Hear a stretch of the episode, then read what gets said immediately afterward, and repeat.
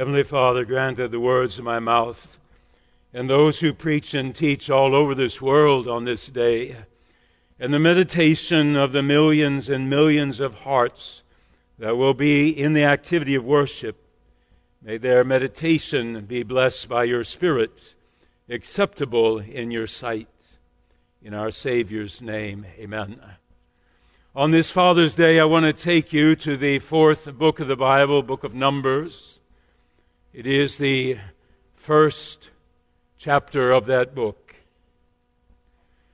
The Lord spoke to Moses in the tent of meeting in the desert of Sinai on the first day of the second month of the second year that the Israelites had come out of Egypt.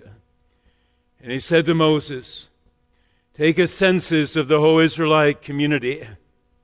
Name them by their clans by their tribes and by their families. And then, uh, Moses, I want you to do one other thing. I want you to list every man by name. One by one, by one, by one.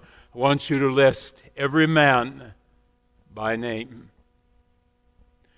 Why did God do that? Why did the Heavenly Father do that? Because the Israelites were about to go into battle for the first time. The Hittites and the Girgashites and all of the others, the Amalekites, they would assail the Israelites while they're in the wilderness. And as they're getting ready to prepare for battle, God wants them to understand one thing. Every single name was important to Him.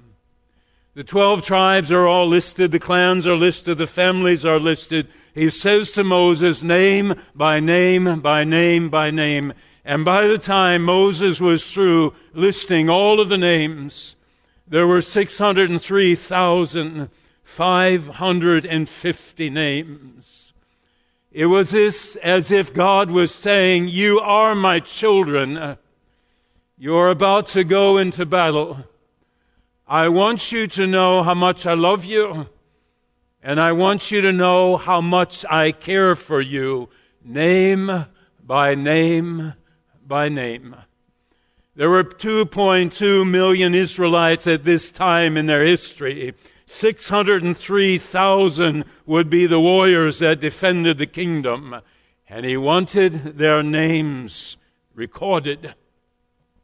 We're not surprised in the New Testament, our Lord is speaking a parable, is he not? And here's a shepherd that has a hundred sheep. And if he's a good shepherd, he probably knows the name of every one of their sheep. But one sheep is missing. George is missing. So he leaves the 99 sheep behind and he goes after George. And when he finds George, he rejoices that this lost sheep has been found. Name by name by name. For I love every single one of them. And I want every single one of them to know how much they are loved. It's a book of Revelations. It's the last book of the Bible. Revelation 13, verse 8. It says, Every person on this earth shall worship the beast everyone whose name is not written in the book of life, which belongs to the Lamb who was slain from the foundation of the world. Your name is in the book of life. Not your tribe, not your clan, not your family, not your color, not your race, not your social status, not your male or female. Every name written in the book of life which belongs to the Lamb who was slain from the foundation of the world. And that lamb says to you in John chapter 10, if you are in my book, no one shall snatch you out of my hand. My Father, that's how it refers to God. My Father who is greater than all has placed your name in the book of life, and no one shall pluck you out of my Father's hand. Names Carl Haas Carl Haas passed away 17, 18 years ago. He was 93 years of age. Last couple of years, Waterford Estates over there in Hazel Crest. And I would go and see Carl once a month, and Carl shared with me that he was one of 19 children. And all the mothers in the congregation are wincing. Yes. And the fathers are saying, uh, he must, uh, dad must have been gone uh, for a while with all those kids around. Carl said, uh, I'm the last one alive. All the others are gone. I'm the youngest and I'm the last one alive. I said, Carl, how in the world could your parents afford 19 children? And he said, We lived on a farm in uh, North Dakota, and everything we needed, including our clothing, it came from the farm. There were so many of us, we never had to hire out any help. And then Carl told me something. He said, Pastor, we had name tags. and when we got up in the morning, uh, we had to put our name tags on. I said, Carl, you're pulling my leg. I, he said, No, I'm not pulling your leg. We had to have name tags so mom and dad would know who we were. So they didn't have to go through a whole long list of names before they got the right name correct. With my own grandchildren, I know Miles and Lucas, I never get them mixed up. But it's the two blondies. It's Elena and Cece. Half the time I call Elena Cece, and half the time I call Cece Elena, and they always let me know when I've made the mistake. Papa, you're getting old. You just can't keep us straight any longer. God doesn't have that problem. God does not have that problem. He says to Moses, 605,550 names. I want you to write every single one of them down. If you're looking at a psalm on Father's Day, let it be Psalm 139. Because that psalm is about you as a father and it's about your children if you are so blessed. Psalm 139. God knows your path. He knows when you rise up. He knows when you lie down. He knows every circumstance you'll ever go through on this day. He knows every circumstance you'll ever go through in your lifetime. Psalm 139 verse 16. God knows your name.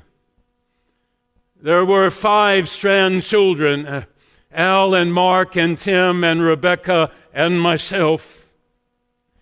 And God knew every single one of us. He knew our quirks, our personalities, our goals, our aspirations. He knew everything about us.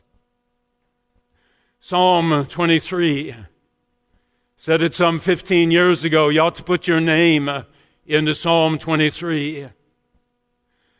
The Lord is Bill's shepherd.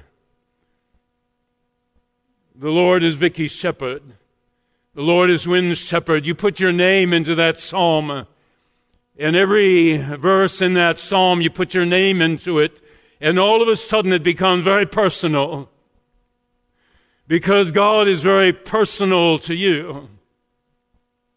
There's a hymn, I love to sing it. How sweet the name of Jesus sounds in a believer's ear. If I told you how sweet your name sounds in God's ear, would you believe me? Isaiah 43, it's 800 years after Moses wrote what he did in the book of Numbers. Isaiah 43. Every year, two or three of our confirmants pick this as their confirmation verse. Psalm 43 or Isaiah 43. I am your father. I have created you. I've redeemed you. I have summoned you by your name. You belong to me. When you pass through the waters, my child, I, your father, who has your name in the palm of my hand, I will be with you in the waters. And when you pass through the rivers, my child, I, your father, will be with you. They will not sweep you away. When you walk through the fire, my child, like Shadrach, Meshach, and Abednego, when you walk through the fire, I, your father, will be with you. You'll not be burned up. I am the Lord your God, the Holy One of Israel. I am your Savior, and I shall be with you. There's something about names. Name every name. last book of the Bible. Your name is in the book of life, which belongs to the Lamb. Who's going to steal your name out of the book of life if it belongs to the Son of God Himself? 36 chapters, book of Numbers, divine history of the wanderings of the Israelite family. is a story of God's patient, His tender, His untiring care for His oft time murmuring, rebellious children. He reveled in their praise. When he said to his children, dig trenches, and they dug trenches in the wilderness, and the next morning the trenches were filled with water, they gave him praise. They knew who it was from.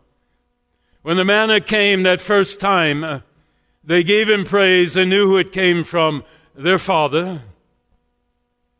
When the quail came from the east, when the serpent was raised up in the wilderness and you looked upon the serpent and you were saved from the bites of snakes. Whenever God performed a miracle, the people praised him. And the heart of God was warmed. Is it not so?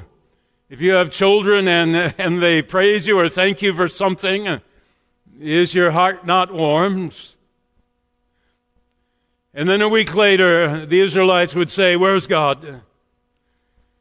And then a month later, something else happening, they say, Where's God? And did God ever say, I'm fed up with you? I'm just fed up with you. You never get who I am and how much I love you. Did he ever do that? Not once. Not once, not ever. Nothing separates us from him. Not life, not death, not angels, not demons, not our bad attitude. Nothing separates us from Him.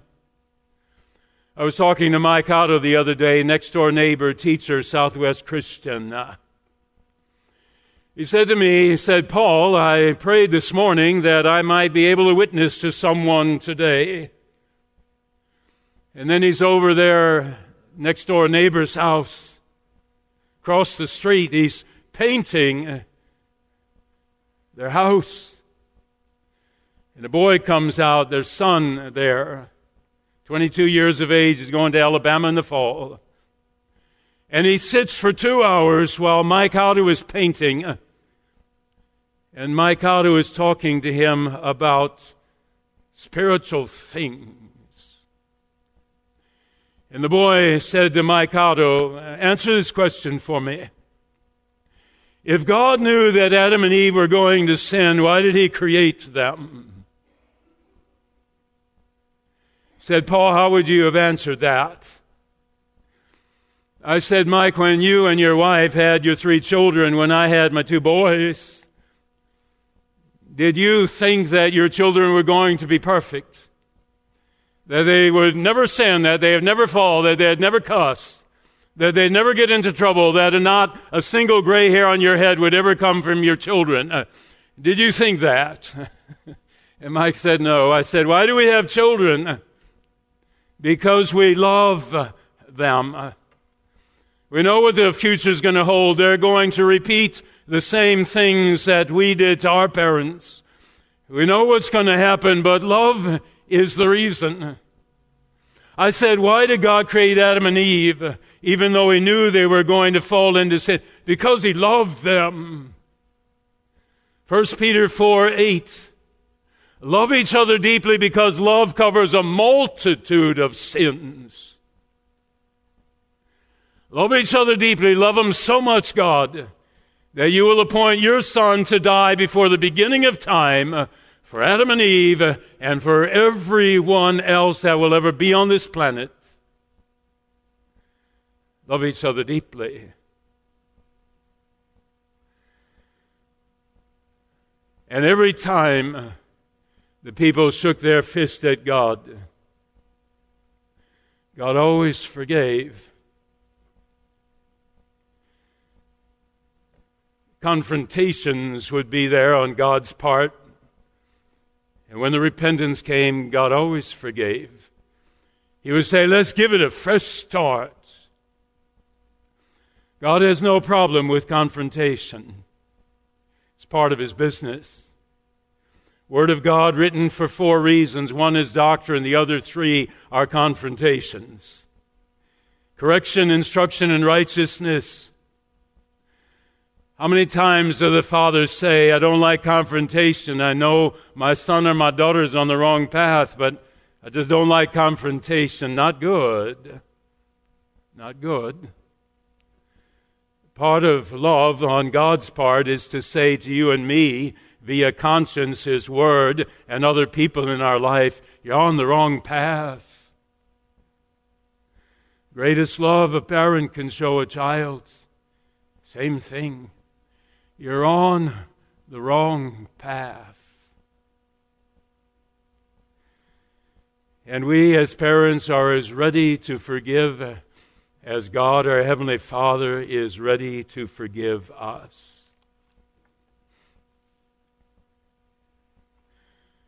Let me cover one other territory with you. When the Israelites are in that wilderness, God is leading them. The Bible says there was a cloud that led them during the day. The cloud was the Shekinah glory of God. And when the cloud moved, the people moved. And when the cloud stayed, the people stayed. And at night there was a pillar of fire. And the people followed the pillar of fire. When it stayed, they stayed. And when it moved, they moved. Sometimes the Shekinah glory stayed for a month and the people stayed, but when the cloud moved, or in the middle of the night when the fiery pillar moved, the people packed up and they moved. There are no clouds now. There are no pillars of fire now. How does God direct? How does He move? His word is the Shekinah glory of God.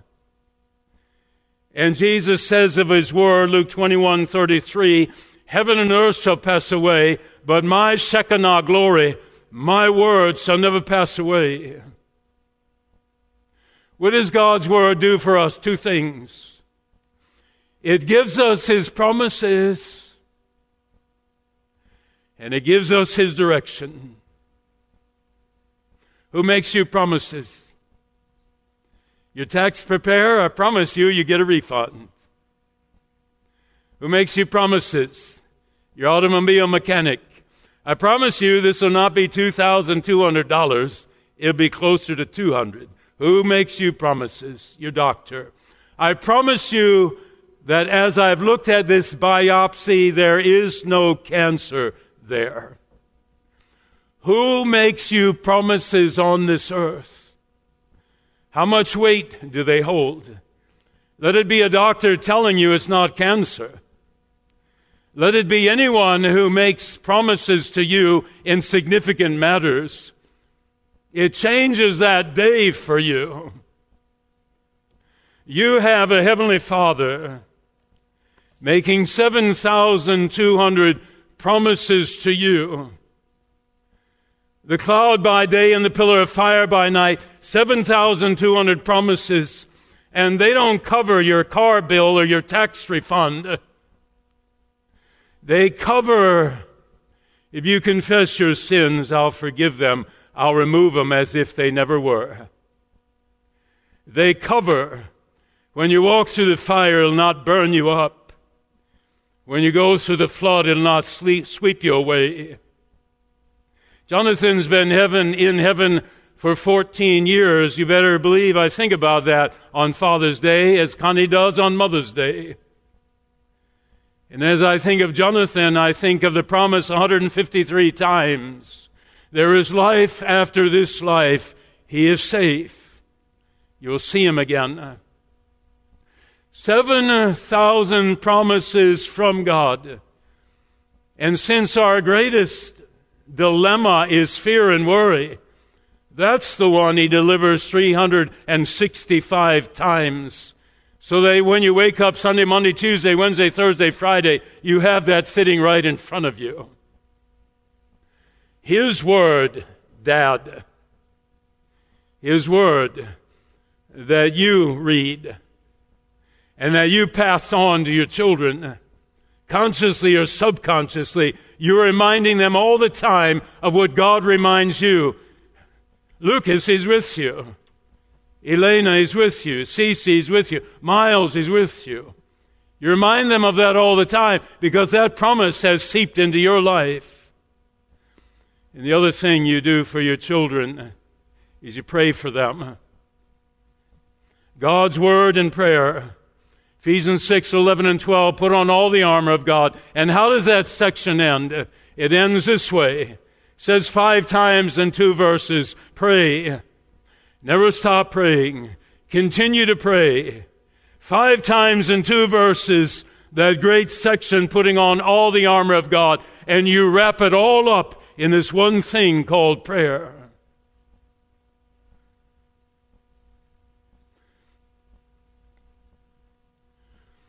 I have changed the way I prayed. Talking to my son uh, some three weeks ago, I've changed the way I pray. There's a dear lady in this congregation six weeks ago, her cancer, cancer was in remission. She said, God is so good. She called me two days ago. She said, My cancer's back, and I'm afraid I'm going to lose my faith. Normally, I would pray, Lord, remove her doubts. Now I say, Lord, if that area, her doubts, keeps her close to you, don't remove them. If you're Baptist, you say amen right now.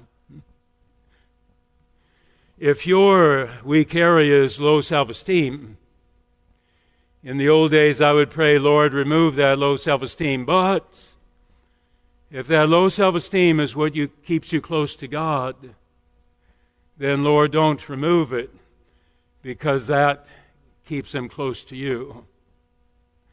If you're prideful or arrogant or narcissistic in the old days, I'd pray, Lord, remove that from them. That's terrible.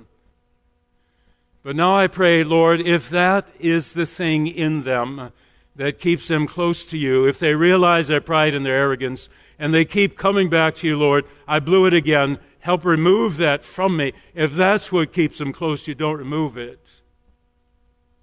Young man said to me, social media can be really bad.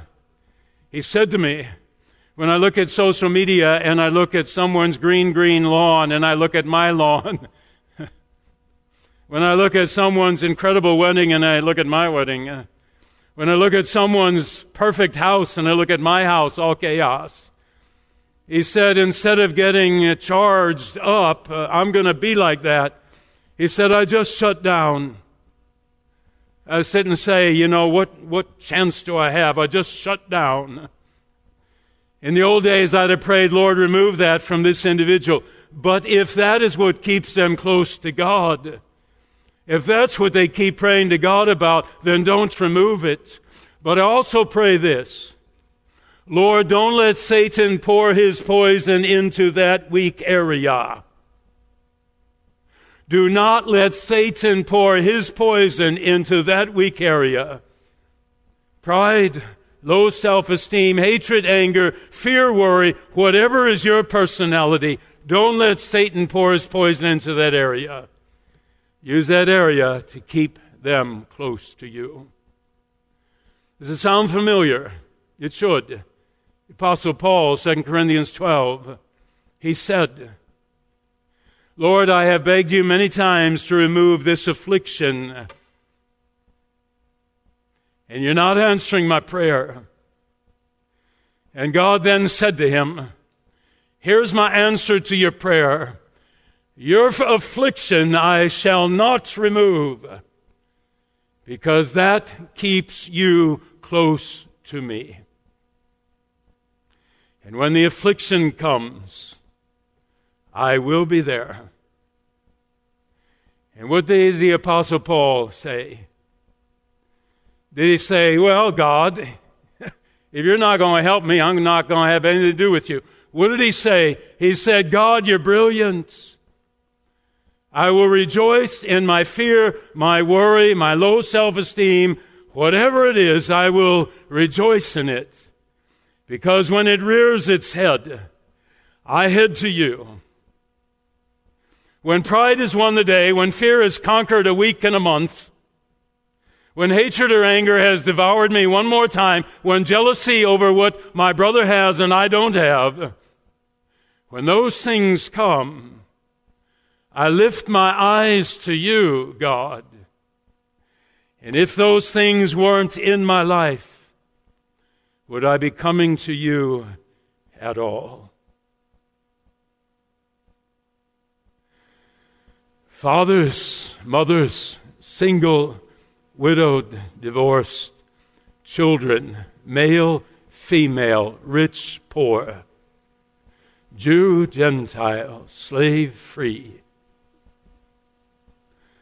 all one, every single name written in his book, name by name by name by name and He will never confuse you. He will never confuse you. Before a word is on your tongue, He already knows it. While a thought is floating around in your head, He already knows it. The path you are to walk tomorrow, guess who's already set it up? The circumstance that you're going to bump into, guess whose arms are already ready for you when you come to that circumstance? He shall be called the Wonderful Counselor, the Mighty God, the Everlasting Father, the Prince of our Peace. God bless us on this Father's Day. In our Savior's name, amen. Let me have a prayer with you. That's all that matters, Lord, that you're my Father it's all that matters, knowing that my name has not been erased from your book, no matter how many times I've failed you and the kingdom and myself. It's still there, it shall always be there. Heavenly Father, grant to me, as the father of Joshua and the grandpa of Miles, Lucas, Elena, and Cece, grant to me your continued grace the two most important things in my life in the spiritual realm your word and prayer.